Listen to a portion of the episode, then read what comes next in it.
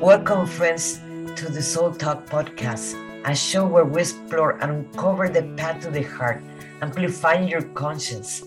Join me as we meet incredible souls who are in this journey and learn from their experience and different methods that will make you vibrate your heart. Let's get into it.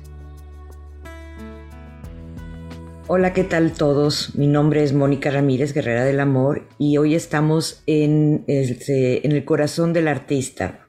Es un podcast que acabamos de iniciar, que va a ser todos los domingos a las 6 de la tarde. Y lo que hacemos es entrevistamos diferentes artistas que tienen cierta trayectoria, que tienen este, ya un buen recorrido y mucha experiencia. Esto es tanto para los espectadores como para los artistas. Este, estamos tratando de transmitir esto. Hoy tenemos una persona muy, muy especial y que ha hecho grandes cambios en la comunidad artística, sobre todo en las mujeres, mujeres pintoras mexicanas, que voy a hablar un poquito de ella. Este, que yo con mucho orgullo soy parte de este mismo colectivo también, Pintoras Mexicanas. Ella es la presidenta de Pintoras Mexicanas, pero déjame desleerle su, su biografía. Alma Domínguez nace en el estado de Chihuahua en 1975, donde vive la mayoría de su parte de su vida. Siendo su padre guitarrista, se le despierta un interés por la música desde pequeña. En 1994 ingresa a la Universidad Autónoma de Chihuahua en el, Instituto de Bellas Artes, donde cursa la licenciatura en artes y termina con música pero este, su convivencia con alumnos de diferentes disciplinas descubre y, descubre y explora los terrenos de las artes plásticas de las cuales ya no se separa. Es psicóloga de maestría en ciencias sociales, aspecto, este, aspecto que influye, este, eh, fuertemente en su obra. Está realizada en diferentes soportes este, con madera, lienzo, papel, metal, predominando la técnica mixta. Ella es fundadora del colectivo de pintoras mexicanas y cofundadora del Open Center uh, for the Arts en la ciudad de Chicago. Ha participado en diversas exposiciones en México, Estados Unidos, Nicaragua, España, Argentina, Santiago de Chile, Rusia. Actualmente reside en la ciudad de Chicago.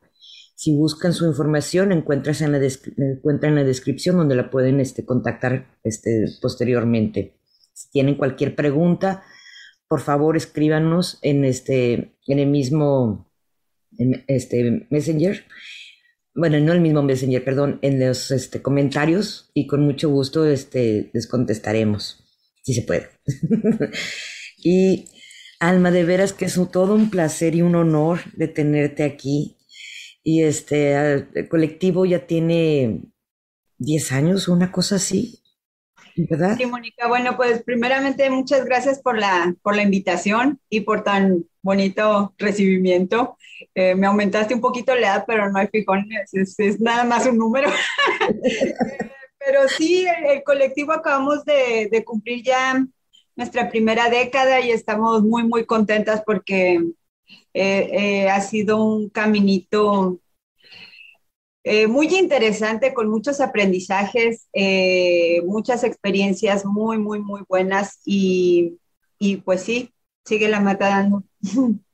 Sí. ¿Y ahora cuántos miembros tiene ya el colectivo?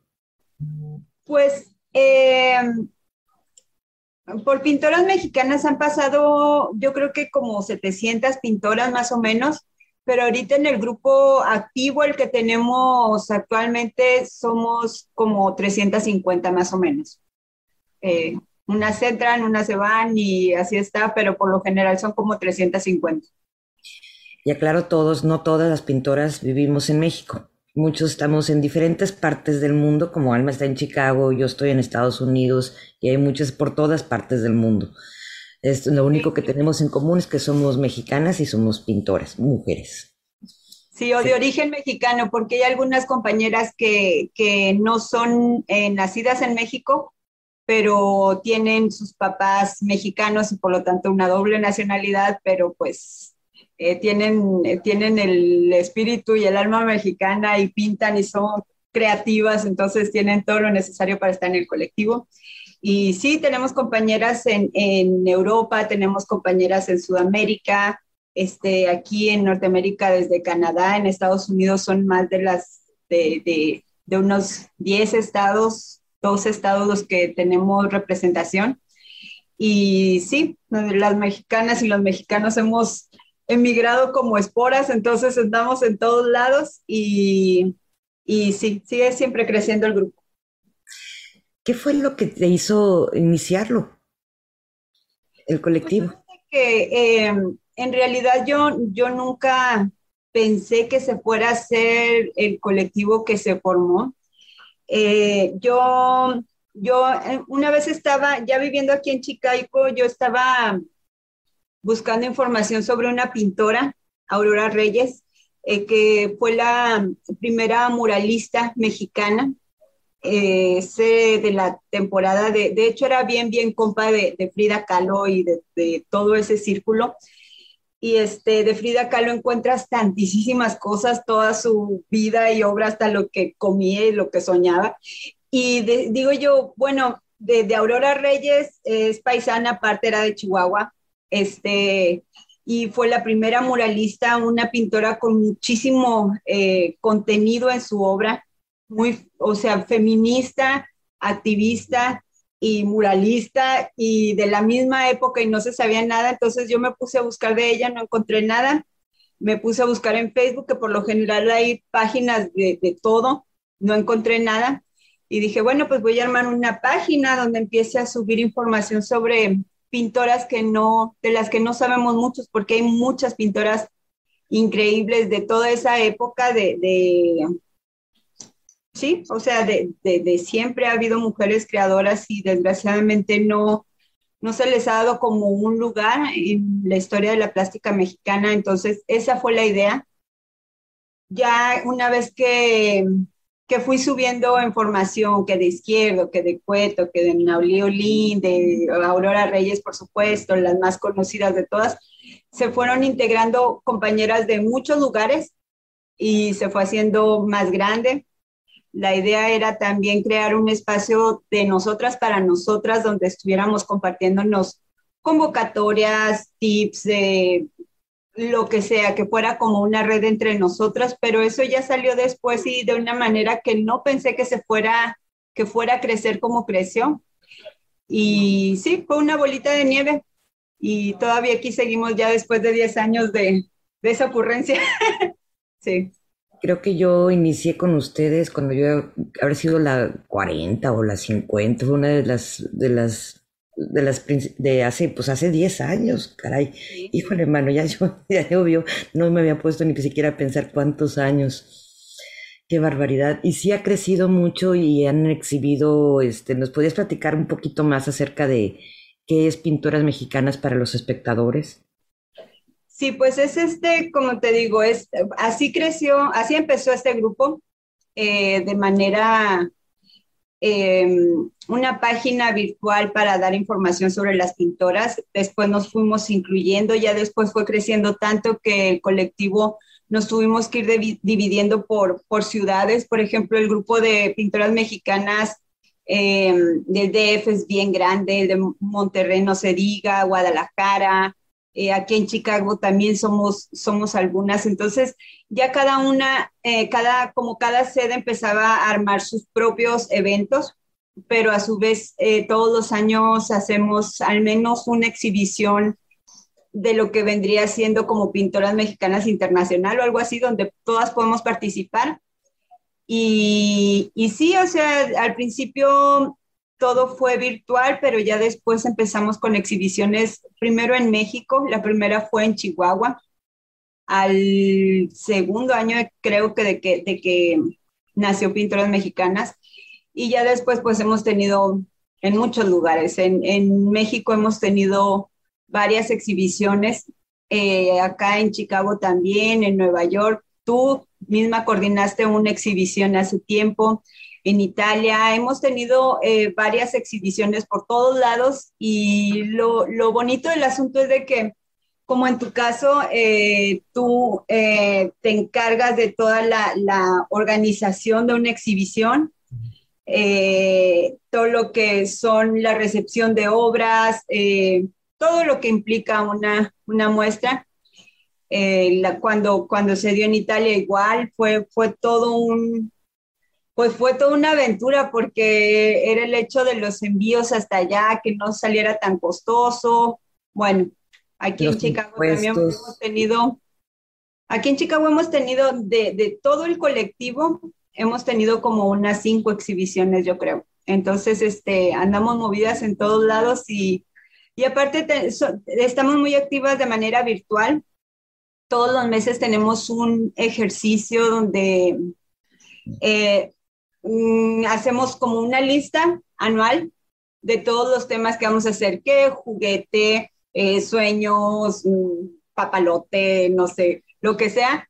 Y a veces se sugiere la técnica, por ejemplo, eh, no sé, sopilote con carboncillo, ¿no? O, o, no sé, este, quimera con técnica mixta. Entonces se trata de hacer algún ejercicio, no tiene que ser así como que la obra maestra, pero es es como un pretexto para mantenernos activas, eh, produciendo, estar experimentando con otras técnicas y la, tanto las técnicas como la, los temas eh, los sugerimos entre todas. Entonces es como un ejercicio muy democrático y, y que, que, he estado ahí constante desde hace ya como siete, ocho años, no sé cuánto, pero ya tiene muchísimo tiempo que hacemos ese ejercicio. Sí, es, es muy, muy interesante. Les recomiendo que visiten la página de Pintoras Mexicanas en Facebook, lo pueden encontrar y ahí es donde pueden encontrar muchos de los álbumes. Hay libros también acerca de, de pintoras mexicanas por si también los quieren comprar. Este, también están este, activos. Y, y, la verdad es que son todas muy talentosas, como pueden ver la pintura de Alma que está atrás de ella, es una de sus obras. Sí. Y este es muy, muy talentosa. Tenemos muchos espectadores que son apoyadores del arte, no necesariamente son pintores.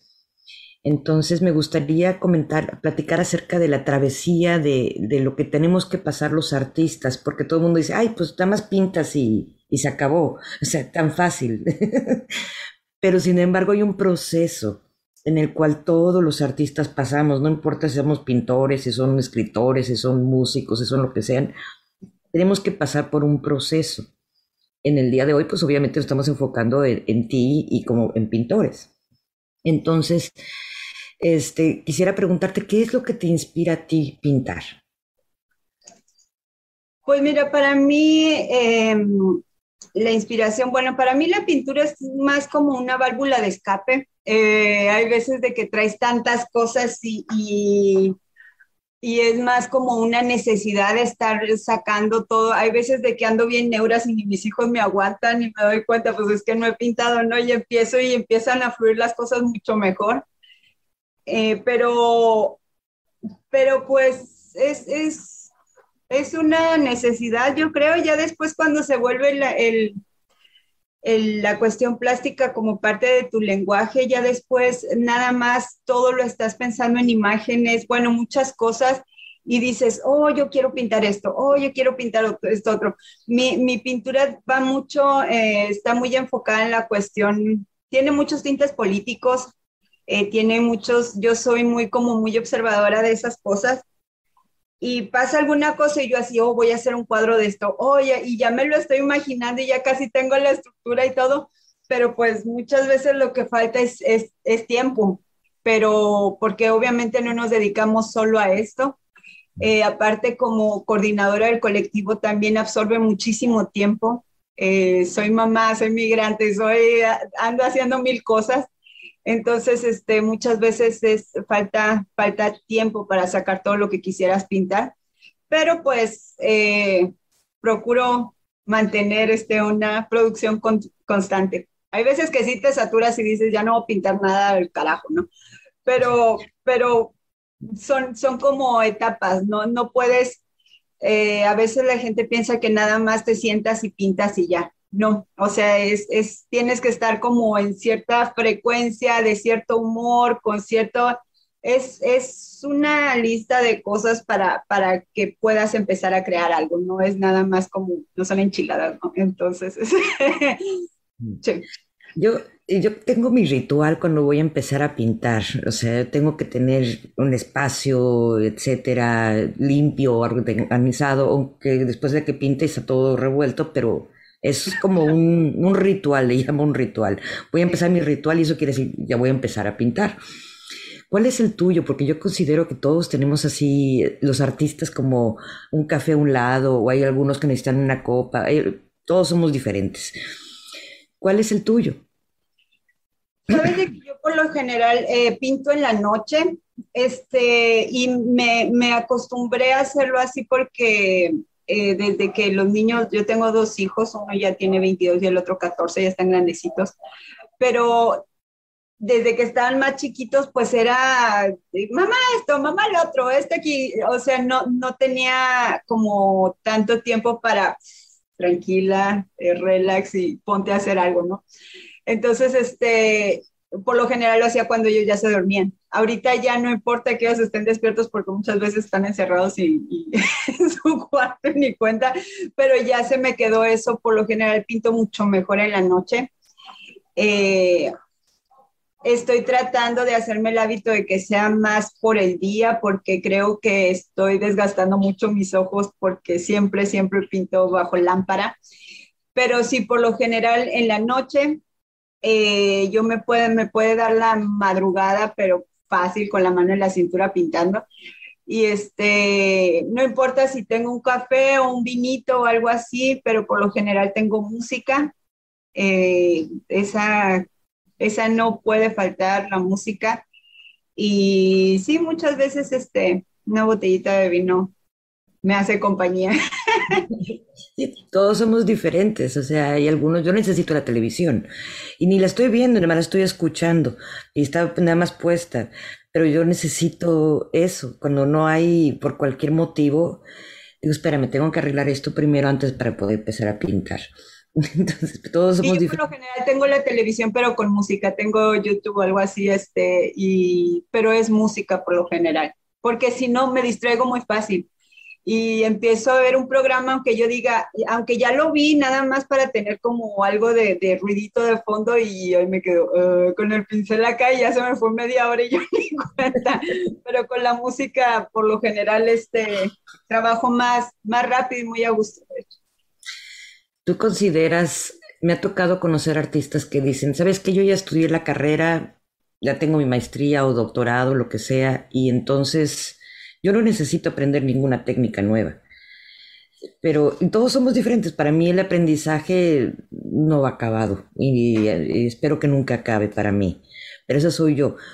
¿Tú cómo consideras tú que todavía hay algo más que aprender o que ya, ya conoces Muchísimo. O sea, yo soy, yo soy de hecho muy, muy curiosa. Siempre estoy, eh, creo que cuando te sientes muy, muy cómodo en una técnica, ya valió porque ya te vas a quedar como medio estancado, puede ir cambiando un poco lo que son las temáticas o qué sé yo, pero, pero si uno es un poquito más curiosa y está experimentando y buscándole, eh, creo que tu trabajo se puede volver mucho más rico y puedes encontrar un lenguaje propio como más auténtico, porque andas explorando de todo un poco hasta que encuentras lo que te gusta. Y aún aunque encuentres lo que te gusta, si uno es curioso, le va a seguir buscando, ¿no? Y yo para mí eh, siempre ando en búsqueda de, cosas nuevas. Ahorita, por ejemplo, muero por aprender a hacer este eh, mosaicos, porque ya, ya me han llegado varias propuestas para hacer mosaicos y sí he sido como, como chalana del de, maestro, pero me interesa bien, bien saber la estructura y todo para que no se va a caer, no le va a pasar nada y que dure los miles de años. Y es maravilloso el mosaico porque eh, tiene una muy larga vida, eh, con los colores siempre muy vivos. Entonces, ya tengo propuestas para hacerlos, pero ahora me falta este, aprenderle mejor, mejor cómo, cómo realizarlo. Sí, yo, yo también me metí cuatro años a estudiar escultura porque quería, cuando de repente también uno se cansa haciendo lo mismo, lo mismo, lo mismo, aunque sea pintura, aunque sean diferentes técnicas, te cansas. Entonces como que quieres experimentar diferentes cosas, entonces por eso me metí a estudiar escultura. Y tú te metiste en mosaicos, ¿verdad? No he, no he estudiado, de hecho yo soy muy autodidacta porque, em, como, como mencionaste ahorita, yo entré a Bellas Artes, pero estudiando música mi instrumento era el saxofón y un poco la guitarra.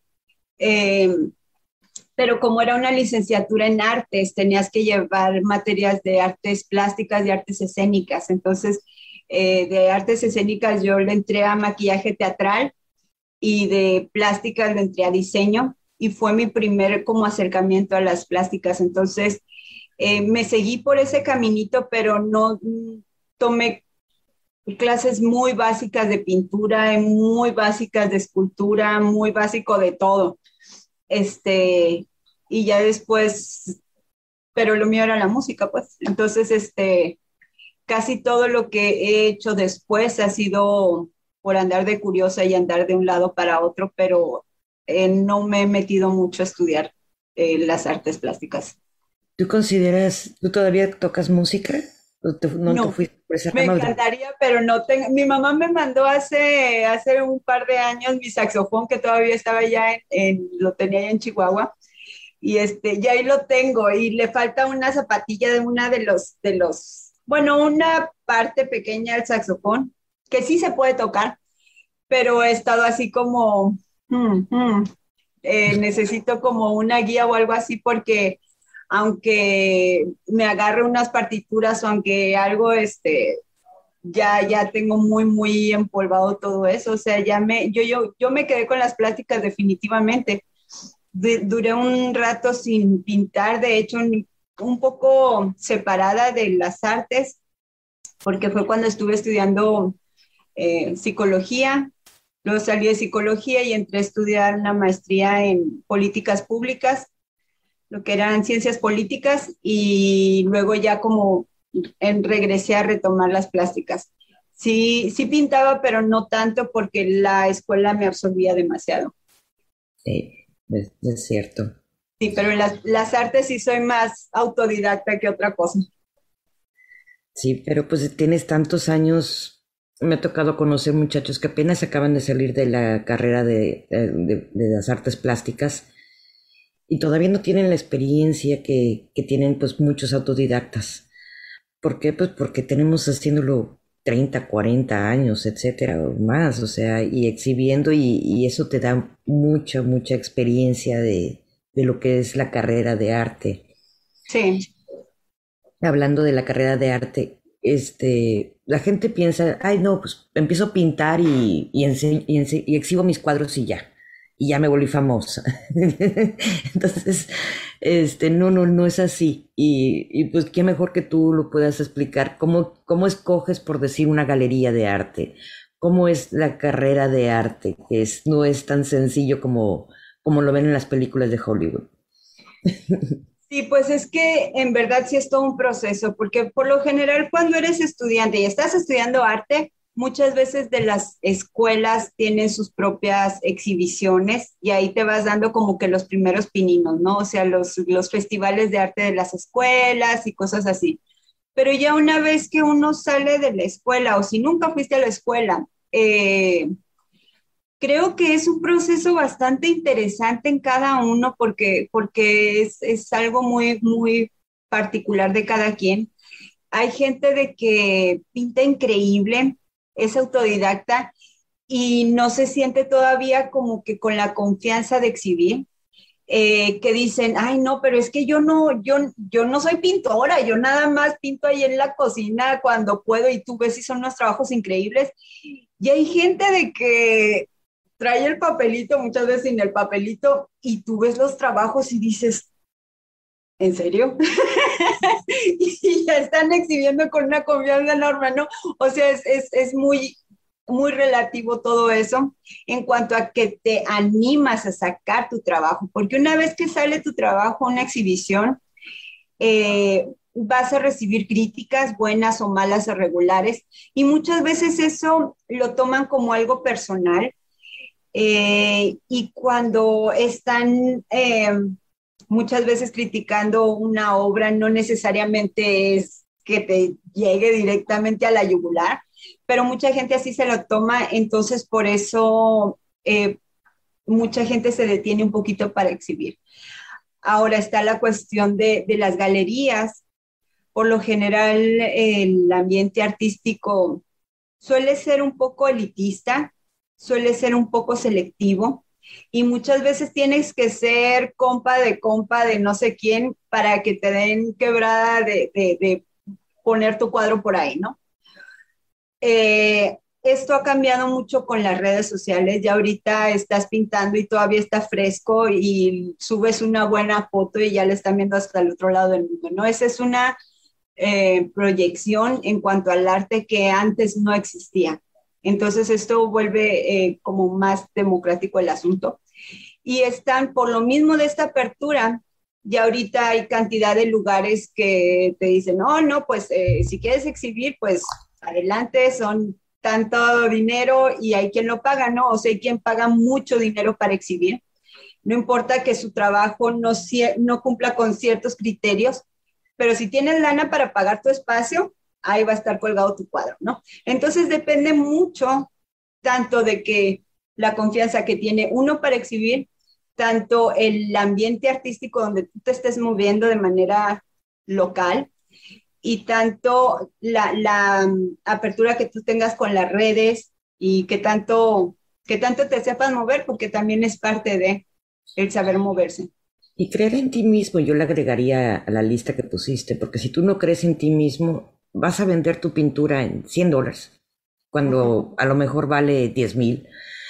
Y este, o lo vas a terminar regalando al compadre del compadre, porque te dijo que estaba bonito. Y si no crees en ti mismo, pues hay mucha esa tendencia también, el abuso al artista, porque no cree en sí mismo, no, no se valora a sí mismo también eso de la confianza en ti mismo yo creo que también está muy relacionado con lo que decía el primero de que no, a veces no te animas a exhibir porque piensas que tu trabajo no es muy bueno.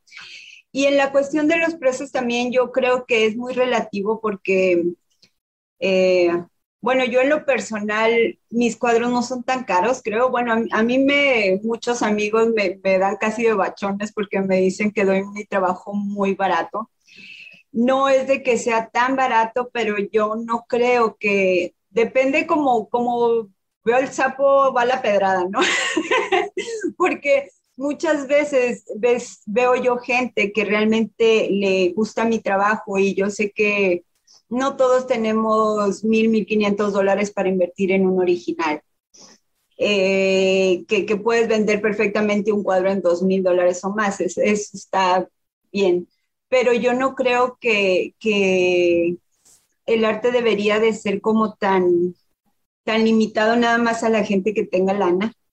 Yo creo que alguien si, si realmente le gusta el arte y realmente lo valora, eh, yo prefiero que, que lo tenga esa persona, aunque se lo dé un poco más barato, o aunque me lo esté pagando en abonos chiquitos, no hay fijón con eso, a que gente, porque me lo han dicho, o sea, de, que te lo compro y, y, ni preguntan cuánto cuesta casi, casi, y me dicen, oh, pero ¿de qué color tenía el, el marco?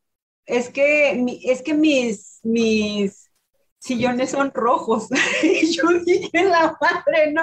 Entonces, así me lo puede pagar al, al contado, y yo a esa persona no se lo vendí. O sea, porque yo dije, no, nada más va a cambiar de sillones y, mi, mi, cuadro va a terminar ahí en Goodwill, ¿no? En la segunda, sobre tú a saber dónde, porque es gente de que la lana simplemente... Y, y, no, o sea, y qué mejor de alguien de que hace el esfuerzo de estarte pagando un cuadro poquito por poquito, pero que tú sabes que es algo que hasta lo va a heredar a los hijos, ¿no? Porque es algo que realmente valora. Entonces, eso de los precios también es muy relativo. Y ya me fui de si hablamos de los coleccionistas, esa es otra madera muy diferente. Esos no compran piezas porque va bien con una sala. Esos compran piezas por, porque valoran el artista, valoran su arte y es muy diferente. Los coleccionistas. Y creen en el artista que va a seguir subiendo porque lo ven como una inversión, el arte. Entonces es otra mentalidad muy diferente también. Y, es, y eso son importantes y eso es todo lo que buscamos todos los artistas ¿Tú consideras que, me acuerdo que mi sueño de hace 15 años, una cosa así, o 20, era conseguir un, manager, alguien que me manejara mi arte y yo nada más me dedicaba a pintar y se acabó, ¿verdad? Muy sueño muy padre. ¿Tú consideras que ese tiempo eh, todavía existe y todavía existen managers que, que sean funcionales o que el artista debe de manejar su propio arte? Pues de que existen, existen. Eh, y hay galerías que de hecho eh, a eso se dedican, o sea, tienen sus coleccionistas, como tú bien decías, y les llega una obra nueva y definitivamente eh, tienen su lista a la que les dan prioridad y tú les dices, yo quiero mil dólares por este trabajo y ellos les venden en lo que les dé la gana y, y ya este, ellos están llevando su tajada, ¿no? Tú tienes la ventaja de que no necesitaste buscar el, al comprador, eh, pero también muchas veces no saben ni en cuánto se está vendiendo su trabajo, ¿no? Eh, de que existen, existen. Yo nunca he utilizado algo así, eh, pero pues quien lo puede hacer y quien se siente cómodo con eso, pues qué bien. Sí. ¿Cómo escoges qué, a qué lugar, qué galería vas a mandar tu arte? pues sabes de que ahorita ya más bien me llegan muchas invitaciones. Eh, no, no tengo mucho trabajo como para estar mandando porque se me, se me va vendiendo la obra, entonces eh, ya, ya me, me, hacen invitaciones personales. Ahorita, por ejemplo, mandé cinco cinco obras a una galería en Michigan que era sobre el arte latino en Midwest, ¿no? Entonces, eh, ya te hacen la invitación personal, la galería viene por la obra, la lleva, se encarga de toda la cuestión y, y ya, ahí va a estar tres meses. O sea, así como eso, eh, aquí en Chicago me, me, invitan para cierto lugar o... Entonces, ya ahorita yo ya no busco mucho los espacios. Eh, voy produciendo y yo sé que tarde que temprano por ahí van a andar navegando mis cuadros, pero no es de que yo ande buscando los espacios. Luego para lo que andamos buscando los espacios son para las exhibiciones como de pintoras mexicanas, porque ahí este, procuramos que, que quepan las más que se puedan. Por lo general nuestras exhibiciones participan aproximadamente 50 alrededor de 50 pintoras, a veces más, a veces menos, pero por lo general es el número que manejamos y buscamos lugares donde no nos cobren, porque ya la pintora tiene que hacer los envíos y tiene que hacer esto, el otro, entonces procuramos que nuestras exhibiciones no tengan costo, porque ni nosotras les cobramos por el todo, todo la logística del evento. Entonces, eh, sí, para eso es para lo que sí buscamos a veces eh, lugares. Y es, es difícil, ¿no? ¿no? No es tan sencillo encontrar lugares tan grandes. ¿eh? ¿Por qué? Porque se necesita un buen espacio para 50 pintores. Sí. Es un lugar muy grande. Ahora, este, la pregunta también de que también he escuchado varias veces, este, ah, bueno, tú pintas y pues con eso pagas todas tus cuentas. Entonces, este, hay mucha gente que me ha preguntado eso. No, no entienden que pues muchos artistas tenemos que hacer otras cosas aparte de, pintar para poder pagar nuestras cuentas, nuestra luz, agua, comer o alimentar a nuestra familia. ¿Y cuál es tu experiencia? Bueno, pues eh, yo tengo, tengo ventas de, cuadros y todo eso, pero aparte yo, eh, como mencionaste en mi microbiografía, soy cofundadora de una galería aquí en, en Chicago, Open Center for the Arts eh, que acabamos de cumplir ya siete años, en la cual este, ahí para que esté funcionando, pues ahí sí estamos buscando grants, estamos buscando organizaciones, estamos para mantenernos activos, ¿no? Y yo, por ejemplo, trabajo dando talleres infantiles, que es una colaboración con el zoológico de la ciudad, con Lincoln Park. Y ya en esto tenemos como cuatro años, cinco años más o menos, este, dando estos talleres que son gratuitos para las, la, toda la gente que participe. Y es, es, padrísimo porque son en español, estamos fomentando lo que es el español en la comunidad mexicana aquí de Chicago. Les estamos dando información como, eh, pues, de, de científica o algo así, hacen arte, entonces es como un un todo, toda una experiencia para toda la familia. Y en eso yo sí tengo mi sueldo. Entonces, este, igual para cuando estaba más en la galería, yo igual tenía mi sueldo. Entonces, eh, soy muy afortunada porque tengo mis ingresos que vienen también de mi quehacer eh, relativo con el arte. Sí, de tu parte de, pues, de lo que te apasiona hacer. Sí. Eso no todo, no todo mundo es afortunado a hacer eso realmente. Y aparte soy muy cuidadosa con mis finanzas, o sea, eh, sí, sí, yo, yo tengo muy consciente de que hay que ahorrar y hay que guardar y hay que ir haciendo cochinito. Entonces, por ejemplo, ahora que, que, pasó lo de la pandemia y de que todo el mundo andábamos jalándole las orejas, yo tenía mi buen colchoncito ahí, no estaba preocupada porque eh, soy muy, muy cuidadosa con mis finanzas. Entonces, este, creo que es la mejor herencia que les voy a dejar a los hijos, espero. sí, que sean conscientes de eso. ¿Qué consejo les darías a los artistas que están empezando su carrera? Pues eh, ahorita bueno, que produzcan lo más que puedan, que experimenten, que disfruten el proceso, eh, que se aprendan a manejar en las redes, porque ahorita eso es, primordial, eh, que, tengan una cierta visión, qué es lo que quieren hacer, para dónde van, no nada más estar pintando así como que medio a lo, o sea, digan, yo quiero tener un solo show para dentro de, un año, ¿no? Entonces, trabajar, buscar espacios, hacer conectes, hacer una buena red con la comunidad artística de tu localidad y, y producir, o sea, sobre todo producir, porque más que los conectes y más que todo, tu trabajo va a hablar por ti. Si tú llegas con una buena propuesta sólida a una galería, es probable que te den, que te den entrada más de que si eres el compadre de aquí y de allá. Si tú traes un portafolio serio y, que se vea el trabajo y que se vea el desarrollo de tu obra, eh, es más fácil de que se vayan abriendo las puertas. Ahora, este, eh, la, la, pregunta del portafolio, porque las cosas han cambiado de me acuerdo cuando yo anteriormente iba con mi portafolio literalmente cargándolo y este con todas mis libretas, con todos mis recortes y demás a las galerías y, no me, y este y eso fue hace que hace 25 años o hace 30 años y este las cosas han cambiado mucho de lo que son los portafolios ahora como te presentas con una galería. Este, ¿qué consejo les aconsejarías a ellos de es lo que tienen, cómo es el portafolio que se tienen que presentar ahora. Pues ya no es que tengas que llevarlo tan físico, si lo tienes y lo puedes llevar, pues está bien, ¿no? Si, si es que te lo solicitan.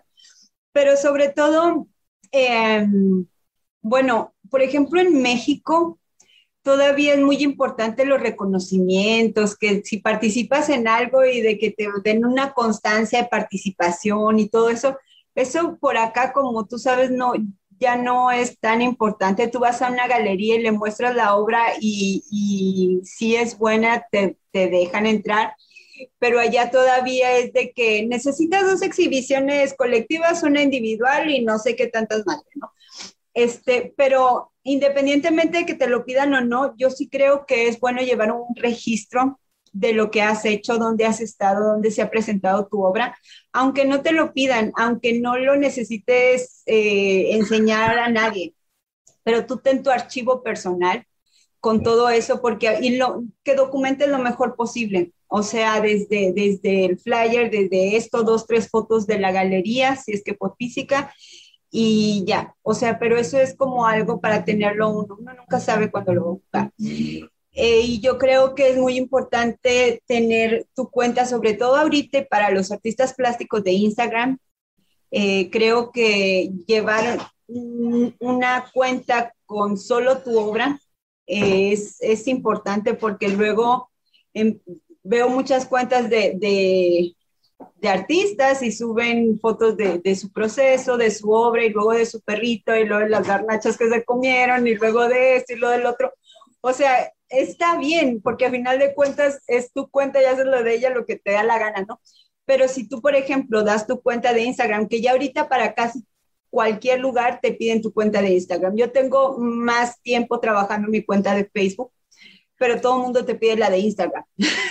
Entonces tuve que empezar a, a, trabajar un poquito más, de ya, de, ya, tengo un, par de años, eh, la de Instagram, porque ahorita aquí todo el mundo te pide tu cuenta de Instagram. Eh, hasta a veces más que un website, te dice, no, sí, tu website, pero ponme ahí tu Instagram, ¿no? Entonces es importante tener una como más profesional, este, evitar así como que las fotos súper sexys y con tu esto y lo otro, no, o sea, pon tu obra, pon si quieres tus procesos, no pongas al perrito y a las garnachas y todo eso, o sea, que se vea una cuenta más profesional y si puedes hacer también una de Facebook también, pero aquí prácticamente nadie te pide Facebook y es la que yo más, más ando por ahí. Eh, y sí, o sea, un buen registro, seguir produciendo, tener tu cuenta lo más profesional que se pueda y empezar a moverte. O sea, hay quien tiene mucho ya ahorita lo que es el TikTok y hacer todo eso. O sea, son plataformas que se están yendo para arriba y van y vienen. Eh, pero mantenerte como en la jugada, ¿no? Y eso luego para nosotros, nuestras generaciones, es un poco más complicado, pero como tú dices, los nuevos eh, artistas como que ya vienen con ese, con, con esa aplicación integrada, ¿no? Iba a decir con ese chip, pero ya ahorita me voy a ver muy... Ese es un excelente tip que yo lo voy a tomar para mí porque este, la verdad Instagram me acabo, me acabo de meter y me metí por el coaching realmente y este, y ese es el que estoy metiendo más enfoque en, el, en el Instagram y el del arte del Instagram, como que lo olvide, como que digo, ah, tengo el de Facebook. Entonces, este es un muy buen tip para todos los que nos están escuchando pongan atención en su Instagram. Este, los que tenemos cuenta, poner más atención en, el Instagram más que ni en Facebook. Porque eso es lo que están requiriendo ahorita las galerías. Y este, y sí, este, documentar. Tu website pues está súper bien también, o sea, que sea, te, te, va a dar como más presencia y todo esto, pero eh, para eso ya necesitas tener un poquito más de, aunque son gratis, muchas de las de los sitios para hacer tu, tu website es, está súper bien si lo puedes hacer, pero hay veces de que es demasiado manejar tantas plataformas. Pero si tienes el tiempo y o tienes alguien que te eche la mano con eso, pues aprovechalo. Sí. es cierto. O si no tienes el programa, hay mucha tecnología ahorita, por decir, yo ocupo mucho eh, later.com, que es el que está sacando todos mis, este, todos mis posts constantemente en, en varias plataformas. Yo lo ocupo para el coaching, pero se pueden abrir uno para el arte y de esa manera salen todas las plataformas constantemente y lo programas una vez por semana, cada 15 días, como tú quieras, una vez al mes, como tú quieras. Y este, aprovechar la tecnología que ahora, ahora tenemos, que el mundo ya es muy diferente como fue. Ahora, este, tengo una pregunta, este, eh, ¿qué proyectos tienes para ti en el futuro que nos gustaría, que te gustaría compartir con nosotros? Sí, pues bueno, yo, yo sigo ahorita con eh, mis talleres que estoy dando con el zoológico, con todo eso, que es parte de mi quehacer con, con la comunidad aquí, algo de lo que estoy muy contenta y de hecho muy orgullosa de que ya tenemos tanto tiempo trabajando. Eh, quiero armar un, un solo eh, tiene como cuatro años de que no hago una exhibición individual y me gustaría hacer uno, pero bueno, está en proceso ahorita un libro que va a salir, nada más que no he tenido el tiempo para poner a organizarme todo, pero ya estamos trabajando en un libro donde, donde va a venir como una retrospectiva de todo mi, mi tiempo, pues ya son como 25 años de andar en este, en, este argüende, entonces... Eh, es de, organizar todas las fotos, mandarlas al editor y bla, bla, bla, pero ya se está trabajando en eso. Eh, esperemos que, con, esperanzas este año, pero es que siempre traigo tantas cosas que, se dificulta, pero sí me tengo que hacer ese propósito de, darme el tiempo de, de, hacerlo. Y pues nada, viene una exhibición bien, bien importante para el colectivo que va a ser ahora en septiembre, entonces Estamos trabajando en todas las negociaciones logísticas y demás desde mayo Eh, ya ahorita por fin está, está aterrizando todo y va a ser una exhibición muy buena, muy, muy buena. Para ¿En, dónde, ¿Cómo?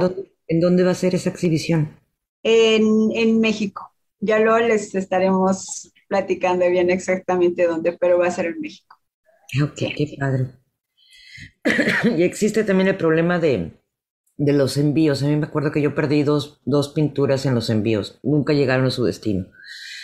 Y pierde mucho este, a veces el entusiasmo en eso, cuando suceden ese tipo de cosas. Saquen su seguro, este, aseguren su obra, este, y no por 100 pesos. O sea, ¿por qué? Pues porque pueden perderla en el transcurso, el UPS o FedEx o lo que sea. Sí. Pero bueno, este, ¿cómo te imaginarías en el futuro tu vida? ¿Cuál sería tu vida soñada como pintor? Si todo funcionara como debería de funcionar, ¿cómo sería tu sueño como pintor? Pues em, yo creo que lo estoy viviendo. O sea, produzco, me mantengo activa, me mantengo produciendo, estoy compartiendo con las nuevas generaciones lo mucho o poco que sé.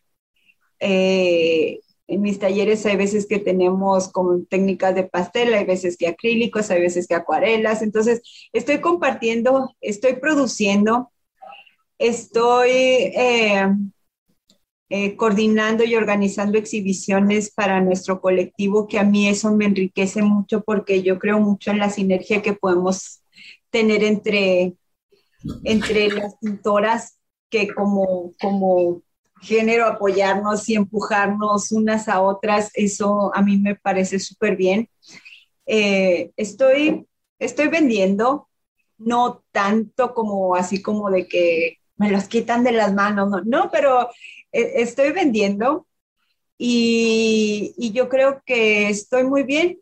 Eh, espero pronto tener, y espero que sea pronto, eh, la estabilidad económica para, para nada más dedicarme a la pintura, aunque de todos modos estos talleres que estoy dando no los pienso dejar, pero, pero creo que estoy en un muy buen lugar y en un muy buen momento. Eh, lo estoy disfrutando mucho eh, porque realmente me gusta todo lo que hago. Entonces, creo que soy muy afortunada por, por eso. Y estoy muy, muy agradecida de haber corrido con, no sé si llamarle suerte o perseverancia o ser bien terca o ser bien qué, pero, pero me gusta mucho como, como estoy viviendo mi, vida ahorita, en cuanto a las artes y en general. Y para terminar, este, ¿qué consejo les darías tú a los, este, los que apoyan las artes, a, los artistas, o a, los, o a su vez también a los coleccionistas de artes? Hombre, pues que no se acaben. no, pues es que eh, la comunidad artística necesitamos de muchos apoyos, necesitamos de mucha eh, gente que, vea a, las artes como algo importante porque nosotros lo vivimos y lo vemos y es algo muy, muy claro para nosotros, pero muchas veces desde arriba lo minimizan, eh, desde las, las escuelas y hay que recortar presupuesto, pues córtale artes, ¿no? O sea, y deja las otras demás. Entonces, siempre se está viendo como algo menor, como algo de que hay para que se entretengan, hay para que algo por mientras, ¿no? Siendo que es eh, algo tan fundamental y que si se apoyaran mucho más las artes desde todos los sectores públicos y privados, eh, tendríamos una sociedad mucho más sana, creo yo, con unos muchachos que tengan más eh, oportunidades porque se les están enseñando más alternativas más maneras de, sacar todo lo que traen dentro. Luego ahorita en estas sociedades eh, donde se es, cada vez es como más encerrado, más individualista todo, pero lo vemos desde los niños que antes salían a jugar todos al parque, ahorita todos están encerrados en, en la casa.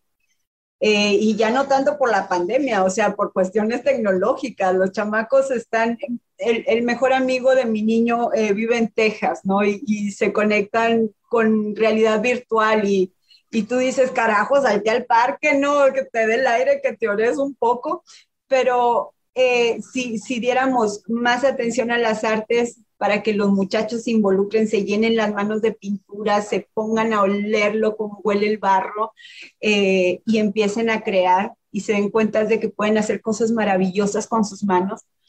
Eh, son alternativas y son caminos diferentes y son caminos muy buenos que, que debemos de seguir fomentando. Y tanto para, para que los artistas eh, tengan recursos para hacerlo, se necesitan gentes de todos los sectores que estén apoyando tanto programas como artistas individualmente. Estoy de acuerdo contigo. Yo siempre he considerado que los artistas somos historiadores. Estamos contando la historia de los, de los tiempos en los cuales vivimos. Y, este, y por eso somos tan importantes, en realidad. Y eso no nada más hablo de los artistas visuales, también de los escénicos, también de, los, de todos los artistas. Estamos contando nuestra historia de todo el mundo, o social o político, lo que estemos viviendo. Y es importante para tener documentado también eso. Sí, totalmente de acuerdo. Pues Alma, ¿algo más que quisieras agregar? Pues nada más, muchísimas gracias, Mónica, este, por el espacio. Eh, voy a estar al pendiente de las demás eh, charlas que tengas con otros artistas. Todo este tipo de encuentros que se dan eh, gracias a la tecnología que estamos precisamente hablando, es muy rico porque puedes conocer ya la obra de un artista de al revés de al derecho, pero no hay nada más sabroso que escucharlos platicar así como de que qué es lo que realmente te mueve, qué es lo que realmente traes y qué realmente lo que quieres eh, sacar. Entonces, este, ahí estaría al pendiente. Muchas gracias por la invitación y pues por aquí andamos. Gracias, gracias por aceptarla, te lo agradezco mucho. Y este, y bueno, este mañana los quiero invitar a todos en Soul Talk, este, el, otro podcast que tenemos. Mañana tenemos a, a Sana Room. Ella este, va a ser a las 7 de la noche. Ella es una, una coach holística, muy, muy bella. Este, lo tenemos a las 7 de la noche y el próximo domingo en, este, en el corazón del artista tenemos a Julieta Corpus, que es una poeta este, que escribe tanto en inglés como en español. Y no se les olvide, tenemos el reto, el, el, el desafío del camino del corazón a las 7.30 que inicia este próximo miércoles. Se pueden registrar y es totalmente gratis. Se los este, recomendamos es tres días. Muchas gracias a todos por escucharnos y gracias Alma otra vez. Y gracias. que es un honor ser parte de Pintoras Mexicanas, aunque no sea muy activa por diferentes ocupaciones, este, estoy ahí, de corazón. Sí, sí, sí, no, y se te agradece todo lo que has hecho por el grupo y, y por estos nuevos espacios que estás creando. Muchas gracias y saludos a todos. Gracias a todos. Thank you for joining me today.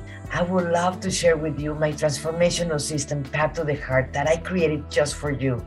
head over to monicaramirezwarrioroflove.com and you will find free resources. In there, you can download a masterclass in how to stop being people pleaser and meditations to get you started.